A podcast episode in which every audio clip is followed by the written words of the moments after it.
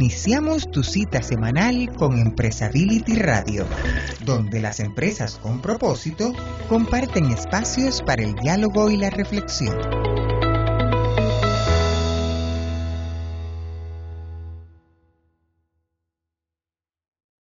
¿Cómo están? Me da mucho gusto saludarte, saludarlos en este nuevo espacio de conversaciones en Empresability Radio, donde nos estamos acercando con, con amigos expertos y líderes en diferentes ámbitos de, la sostenibilidad y la responsabilidad social. Y hoy es un gran gusto tener a Edna Rodríguez, una excelente amiga y una gran profesional y una destacada eh, especialista en términos de gestionamiento de las relaciones de la empresa con la comunidad y la medición de impacto. ¿Cómo estás, Jaime?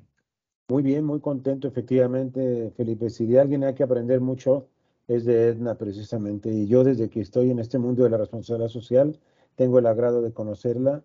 Es parte integral de, nuestras principales decisiones, siempre está ahí Edna. Y me parece que va a ser un magnífico podcast para toda nuestra audiencia, para que escuche y, vea, ¿no? Porque ahora ya estamos en YouTube también saliendo, así que nos dará muchísimo gusto contar con Edna en esta conversación. Qué bueno, bienvenida.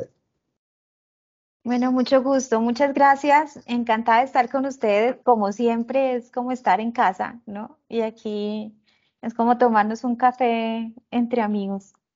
Así es, esa es la idea de que el público nos acompañe con un café, un mate, lo que quiera. Que sea este, colombiano café colombiano, por supuesto. En esta no es este no es una entrevista, no, es una ponencia, es una conversación este informal, no, no hay un guion y este y por lo mismo pues estaremos hablando de muchas de muchas cosas que son importantes a partir de, de estas eh, estos temas que tanto nos apasionan a, a todos. Y Edna, permíteme abrir un poquito la, conversación, o sea, para poner ahí un pretexto en la conversación. En estos años que, que, tú has desarrollado este, tu ejercicio profesional muy cerca de las empresas que están eh, tomando muy en serio el relacionamiento con la, con la comunidad, ¿qué has visto que ha cambiado en los últimos años? ¿Qué, qué, qué diferencias encuentras en la forma en la que la empresa se relaciona el día de hoy a cómo se relacionaba, no sé, hace 10, 15 años? Pues han cambiado varias cosas, Felipe. Uno creo que es el enfoque de transaccionalidad, es decir, em, hace unos años tú simplemente hacías una transacción y como empresa quedabas tranquilo. Y esa transacción podía tener pagos anuales e intereses y demás pero la conversación se, centralizaba en una transacción normalmente monetaria o dando algo sin, ningún, eh, sin ninguna evaluación previa ni post. Sí, había mucho este término de la licencia para operar, pero la licencia para operar es como decir, este, le doy algo a la comunidad y todo, pero nada más era, eh, perdón la expresión, pero en algunos casos era como para callar boca, nada más, ¿no? Sí. En muchos casos. Yo creo que ha cambiado también el enfoque de filantropía hacia responsabilidad social eh, de una manera tremenda. Yo me acuerdo los primeros años ir a pedir que la empresa colaborara con la sociedad era pedirle que hiciera algo de más.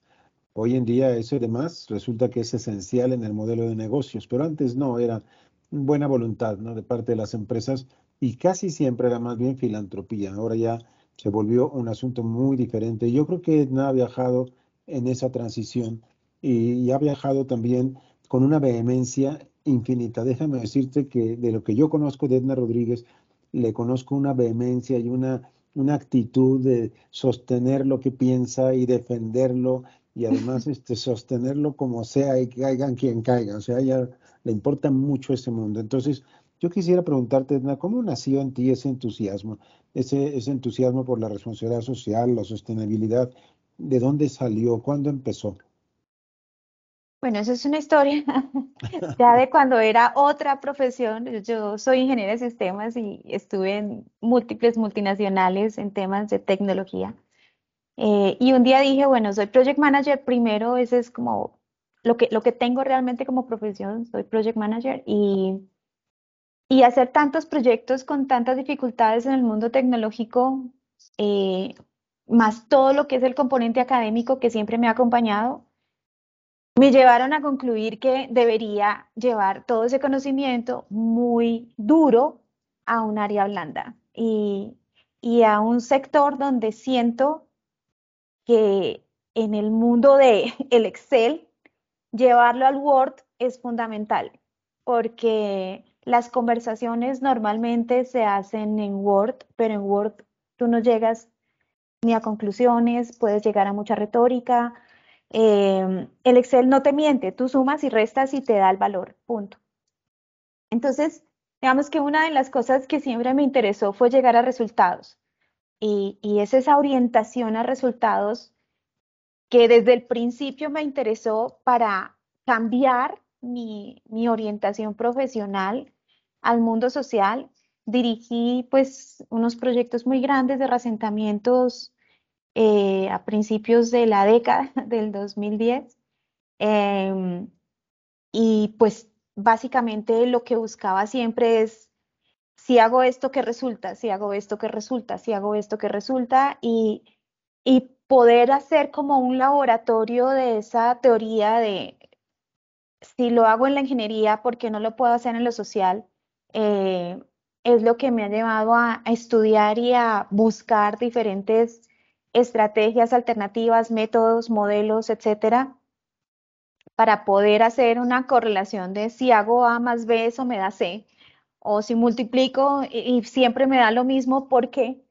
Eh, y si traigo los datos, esos datos, ¿para qué me sirven? Entonces, eh, claramente, pues obviamente la formación es importante, pero también el por qué y para qué lo hago se convierte en una pasión de, poder comprobar esas hipótesis que se hacen a veces en, los temas de inversión social. Y eso es maravilloso porque la verdad es que muchas de las empresas, pues sí buscan ese, ese impacto, pero lo buscaban, digamos, como en la, como bien decías tú, en la retórica de lo que ellos mismos creían y hacían creer de su realidad, ¿no? O sea, yo digo lo que la comunidad necesita, pero también yo digo lo que he logrado en la comunidad. Y llega un momento donde, pues no solamente la misma comunidad, sino los diferentes públicos de la empresa son más conscientes y más exigentes de, a ver, demuéstrame lo que estás diciendo, ¿no? Este, ya no basta con que me digas, eh, invertí tantos recursos o, utilicé tantos recursos en estos programas y, este, y llegué a tanta población y invertí tantos miles o millones de dólares en, un proyecto, si no eres capaz de decirme cuáles son esos resultados. Y creo que eso va en la lógica también de, de esa, explica parte de esa transición de, de pasar de del gasto eh, social de la empresa a la inversión social de la empresa, ¿no? Pero aún cuando se hablaba ya de inversión social de la empresa, que implica necesariamente un retorno, la empresa no tenía muy claro al decir, pues es como un intangible, o sea, sí invierto, ¿por qué? Porque estoy generando un beneficio social, pero como que decían, esta parte social no es tan fácil medir el retorno, entonces pues, decían, pues no es fácil o no se puede medir y me quedo con eso de que no se puede medir. Y esta parte que tú nos hablas de poder traducir el Excel en Word me encantó porque este, es precisamente darle a los números eh, una historia, pero también a la historia un número, ¿no? Que lo haga, eh, que nos haga perfectamente entender dónde está la empresa, hacia dónde quiere ir y cuál es el camino que va cursando. ¿Cómo, cómo ves esa realidad ahora? ¿Cuáles son los grandes desafíos que tú verías para la empresa en términos de de esa traducción de los números hacia, las, hacia la narrativa y de la narrativa hacia los números cuando, cuando no lo hay, porque hay empresas que tienen números y no lo saben expresar, no lo saben comunicar, y hay quien comunica muchas cosas, pero no las sabe fundamentar en la, en la numeralia.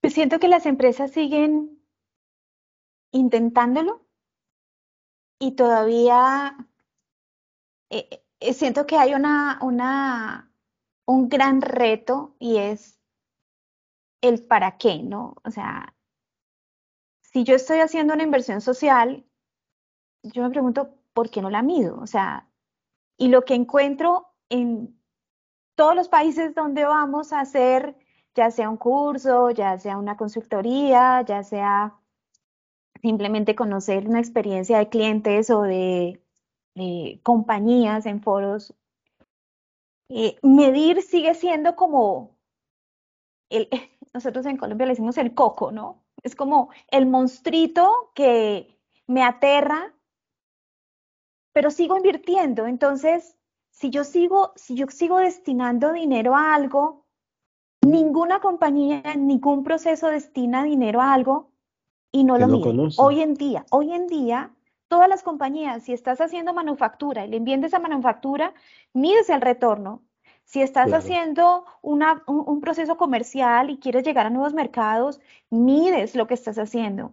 Pero en inversión social es como, e, es como tan intangible y en los negocios es tan difícil de modelar eh, que se hacen muchas cosas que no son pertinentes, otras que sí pueden serlo, pero no se sabe por qué son pertinentes, pero al final del proceso si yo tuviera un proceso recurrente de inversión social, no sé si debo invertir en salud, en educación, en, empleabilidad, en generación de ingresos, en, niños, en jóvenes, en adultos, en trabajadores, en derechos humanos. O sea, no, realmente las empresas tienen una gran cantidad de opciones y muchas veces toman esas opciones y hacen cositas en todas, en todas partes, pero sin un sustento previo que determine el por qué y para qué lo voy a hacer y sin una medición que les permita saber si eso que están haciendo realmente les retorna al negocio en lo que les debe retornar.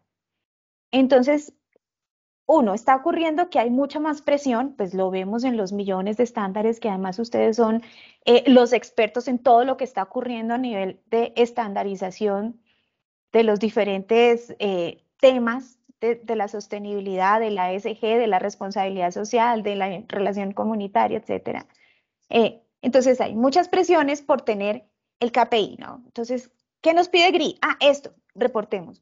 ¿Qué nos pide ASG? Ah, en la S, entonces la discusión de la S o en la discusión de la A. Eh, ¿Qué nos piden en gases de efecto invernadero? Esto. Pero, pero realmente no hay una visión, eh, siento yo, que muchas empresas lo están tratando de hacer, pero realmente cuando tú te vas a la base de los datos, son muy débiles las bases de datos, no como la, la base de datos en sí, sino las bases que se fundamentan en los datos para determinar decisiones siguen siendo muy, muy poco robustas. Y entonces cuando tú, cuando tú no determinas bien ¿por qué tomas una decisión basado en un dato, basado en una evidencia? Pues a veces tomas malas decisiones. Es que yo, por, ahorita escuchándote, Edna, me da la impresión de que estoy escuchando una gran fundamentación de aquello que dice que mientras no sea cultura, la responsabilidad social no va a ser más que datos que inclusive en algún momento dado las empresas esperan procurar para poder vender más, ¿no? Pero, pero no exactamente en la conciencia de que lo que están haciendo es parte del modelo de negocios y que no solamente lo debe de entender aquí, a lo mejor el director de sustentabilidad o, el de responsabilidad social, no sé. Se acordará aquí, Felipe, que alguna ocasión me acuerdo acudimos a, una empresa muy, muy importante, muy prestigiada, y que le decíamos, a ver, dinos cuál es tu principal problema ahorita. Le decíamos a la directora de sustentabilidad. Decía, mi principal problema es que el director general de la empresa comprenda qué es sustentabilidad y por qué es tan importante. Y yo creo que eso pasa, Edna. ¿Tú qué opinas de eso? Mientras no sea cultura y siga siendo un departamento de la responsabilidad social o sustentabilidad de la empresa, esto va a ser muy difícil de que se le tome en serio. Siento que no puedes, o sea, desligar el negocio de su entorno no, se puede y las empresas que han tratado de desligar el negocio de su entorno han terminado en grandes problemas. ¿Qué te dice el entorno? Primero, la ley. O sea, la legislación está ahí y la legislación está creciendo seguramente más rápidamente que los mismos procesos de los negocios, ¿cierto? Entonces hay más exigencias y los negocios eh, se alistan y se preparan para cumplir la ley y ahí hay una primera brecha en que cuando es ley lo, lo cumples o lo cumples y el por qué y para qué posiblemente puede quedar en una interrogación. Igual lo tienes que cumplir. Lo que no está en la ley puede estar en otros criterios que te, que te dan el entorno. Entonces, ¿qué otra cosa te ofrece el entorno, digámoslo así? Riesgos. ¿Dónde están los riesgos? En todo lo que hace. Los riesgos es, o sea, si algo se te materializa en términos reputacionales, pues lo hemos visto muchísimas veces, allá tu acción en la bolsa de Toronto o en la bolsa de Nueva York se va al piso. Eh, ¿En dónde más se te materializa? En el relacionamiento. Si tuvimos, no sé, se nos, se nos olvidó hacer una consulta previa en una comunidad eh, étnica diferencial donde debía hacerlo y no lo hice. Eh, eso hoy en día, posiblemente hace 10 años, a pesar de, de tener todos los tratados internacionales a la mano, no era la cultura, como dices tú, Jaime, no era la cultura, aunque estabas siendo firmante de un tratado internacional.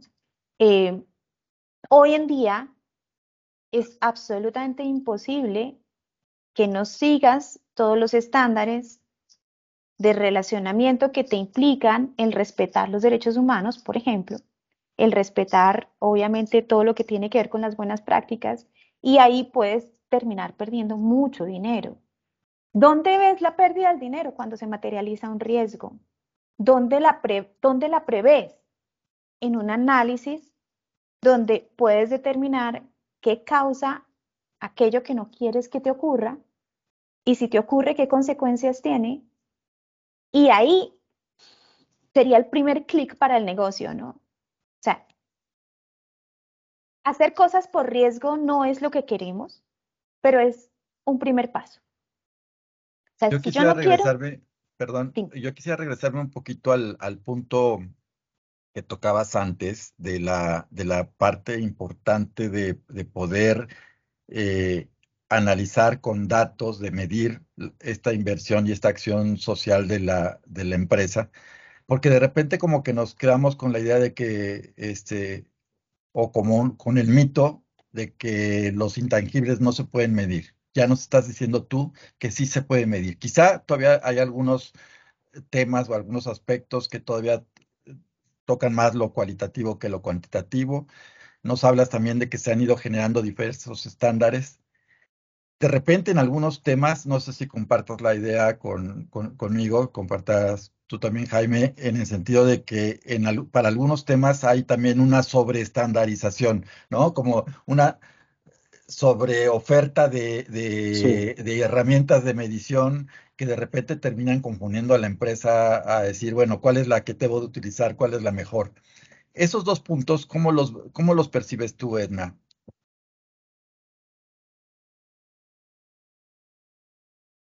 Pienso que la empresa tiene que hacer lo pertinente para su negocio. O sea, si yo como empresa quiero hacer todo lo que está hoy de moda, posiblemente voy a tener mucho desperdicio que tampoco, si soy capaz de medirlo, no sé a dónde se está yendo. Entonces, la pertinencia y esa, y y esa palabra como que la, la hemos acuñado en todo lo que hacemos y es, si lo haces es porque es pertinente. ¿Cómo sé que es pertinente?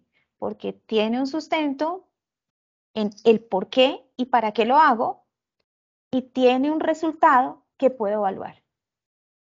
Si, si sé para qué lo hago, pero el resultado no me está dando, lo que quiero, que es el para qué, pues cámbialo. Pues la única manera de saberlo es midiéndolo. Tengo una hipótesis, todos los proyectos son hipótesis. Tú formulas un proyecto con una hipótesis. Ah, voy a cambiar, no sé, la situación de ingresos. O voy a cambiar la percepción que tiene una comunidad en mí porque llevo muchos años teniendo grandes conflictos que me han hecho perder, no sé, tantos días de operaciones y me han hecho generar mayores gastos en cosas que no debería estar resolviendo, que estoy resolviendo problemas. No estoy haciendo una inversión estratégica. Si tú estás en ese mundo donde resuelves problemas todo el tiempo y no sabes lo que estás generando, pues obviamente tu inversión social es un azar. Y no, los negocios no pueden estar en un azar. Eh, entonces, son tres cosas fundamentales. ¿Por qué y para qué lo hago? ¿Qué resultado obtengo? ¿Lo logré? Sí. Ah, ok, voy bien. Siguiente medición. ¿Lo estoy logrando? Sí. Perfecto. ¿En qué lo estoy logrando? Ahí es donde debo centrarme. Lo puedo medir en, en, temas de derechos humanos, lo puedo medir en temas de percepción, lo puedo medir en términos de continuidad operativa, lo puedo medir en términos de crecimiento del negocio en un entorno que quería, al que quería llegar y no lo lograba. O sea, lo puedo volver tan hacia las comunidades, si lo quiero ver así, como hacia las instituciones o autoridades, como hacia el negocio. Sí. Muy bien. Pues mira, eh, la verdad es que qué gran conversación, Jaime. Este, desafortunadamente el, tiempo es tirano en estos, en estos temas, pero ¿qué te parece si, si nos, nos pudieras eh, compartir para todo nuestro público, Edna, desde tu experiencia, a todos aquellos que están ahorita pensando este, que están al frente de sus programas de relacionamiento comunitario, de sostenibilidad, de responsabilidad social en su empresa y que quieren dar ese paso al interior de ella. ¿Qué, serían las, las, recomendaciones que tú les harías para poder iniciar de una buena manera? ¿Qué, es lo que deben de, de, hacer? ¿Qué es lo que deben de cuidar? ¿A quién deben de acercarse? Siento que tienen que entender que si no lo miden, eso es una frase muy vieja. Si tú no lo planeas, no lo puedes medir. Si no lo puedes medir, no lo puedes controlar. Y si no lo puedes controlar, estás al azar. Entonces, si tienes un presupuesto de inversión social de X cantidad de dinero, lo lógico es que hagas lo que hace el negocio. Tienes unas auditorías, por ejemplo. El negocio destina dinero en sus inversiones a una auditoría, a un control interno, ¿cierto? O sea, hay muchos entes que, en el negocio te controlan y te miden para que tú tengas, obviamente, la visión de una tendencia. ¿Por qué no lo haces en una inversión social? ¿Por qué no lo haces en un relacionamiento comunitario? Yo, siento que hay que superar un poco posiblemente el temor o posiblemente eh, eh, superar el tema de que tengo que cumplir con el estándar porque sí, entonces tengo que reportar y reportar y reportar, pero ¿qué hay detrás? Eh, al negocio lo único que le sirve es que lo midas. Al negocio no le sirve que se hagan cosas al azar. Ya no, o sea, hace mucho tiempo posiblemente estábamos en, otro momento donde los recursos posiblemente se, se podían desperdiciar un poco más. Hoy no puedes desperdiciar. No, totalmente de acuerdo, Edna, pero esto nos lleva a hacer, a ver una última pregunta porque el tiempo ya se nos vino encima, como ya nos dijo Felipe, pero ¿por dónde empezar cuando hablamos nosotros de promover una cultura de responsabilidad social, de sostenibilidad en las empresas? ¿Por dónde empezamos? ¿Es un esfuerzo educativo? ¿Es un esfuerzo legal? ¿Es un esfuerzo? ¿Por dónde comenzamos? Es un esfuerzo de todos. O sea, es, es un área de negocio más. Yo no puedo decir ah, hablemos solamente con la cultura de lo legal y entonces solamente los abogados hacen las cosas que son legales. Y todos nosotros podemos hacer estar en la ilegalidad. Eso no funciona, ¿cierto? Nosotros tenemos una, una cultura organizacional, tenemos un negocio que se fundamenta en N procesos. Y esos procesos son un engranaje. Para yo poder hacer que la empresa funcione, necesito integrar ese engranaje y en ese engranaje está donde estoy, está el contexto de mi negocio. Es diferente el contexto de una empresa, por ejemplo, de palma a una empresa minera o a una empresa de petróleo y gas. son contextos distintos, pero todo eso está ahí y te presiona a que tú hagas eh, de esto una gestión integral. La pues sostenibilidad no, es, no es una rueda aparte, no puede serlo. Excelente, excelente, Edna, y me gusta que con esta vehemencia que siempre te conocemos lo digas con énfasis, porque es completamente real. Eh, cada vez se oye más sobre, sobre estos tópicos. Esto e, es lo que no quiero que sea tópico, ¿ves? Porque los tópicos dicen por ahí, es aquello de lo que todo el mundo habla, pero que nadie entiende. Aquí necesitamos entenderlo, meterlo en la cultura de, de nosotros como personas de empresa, para que la empresa gire hacia un nuevo mundo, de una nueva manera de hacer empresa. En fin, yo sé que eres uno de los principales actores en este movimiento y me da mucho gusto. Y Felipe, yo no sé, creo que el tiempo se nos está viniendo encima, pero creo que tú puedes dar algún último comentario. No, no, este, decirle a nuestro público también que aquí en la misma descripción de nuestro podcast pondremos también los datos para, para conectar directamente al perfil de Edna para que este, tengan la, la posibilidad de poderla, este, poder conectar y enlazar con ella. Y, y también, pues, que nos que nos compartas este, dónde podemos saber más sobre, sobre tu, tu empresa, Edna, y, este, y de los programas que ustedes tienen.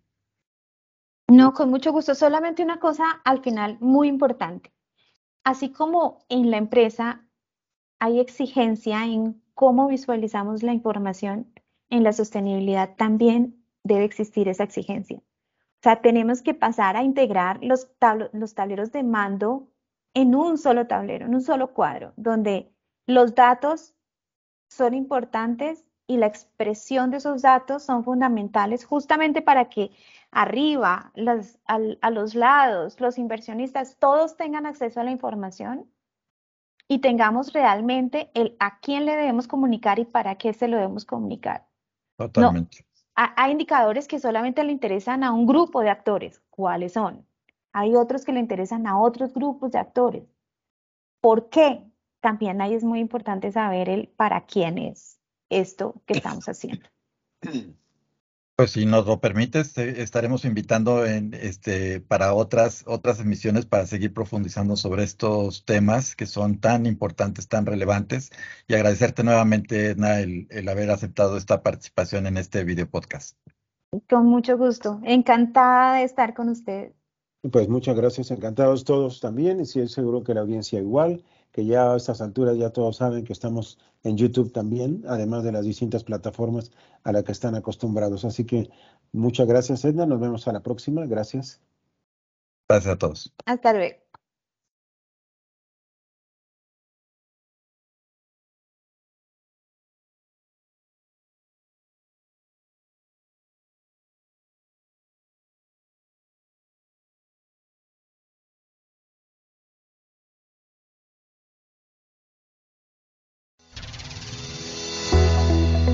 Hasta aquí, Empresability Radio, tu espacio para dialogar y reflexionar sobre las empresas con propósito. Estaremos esperándote para la siguiente semana.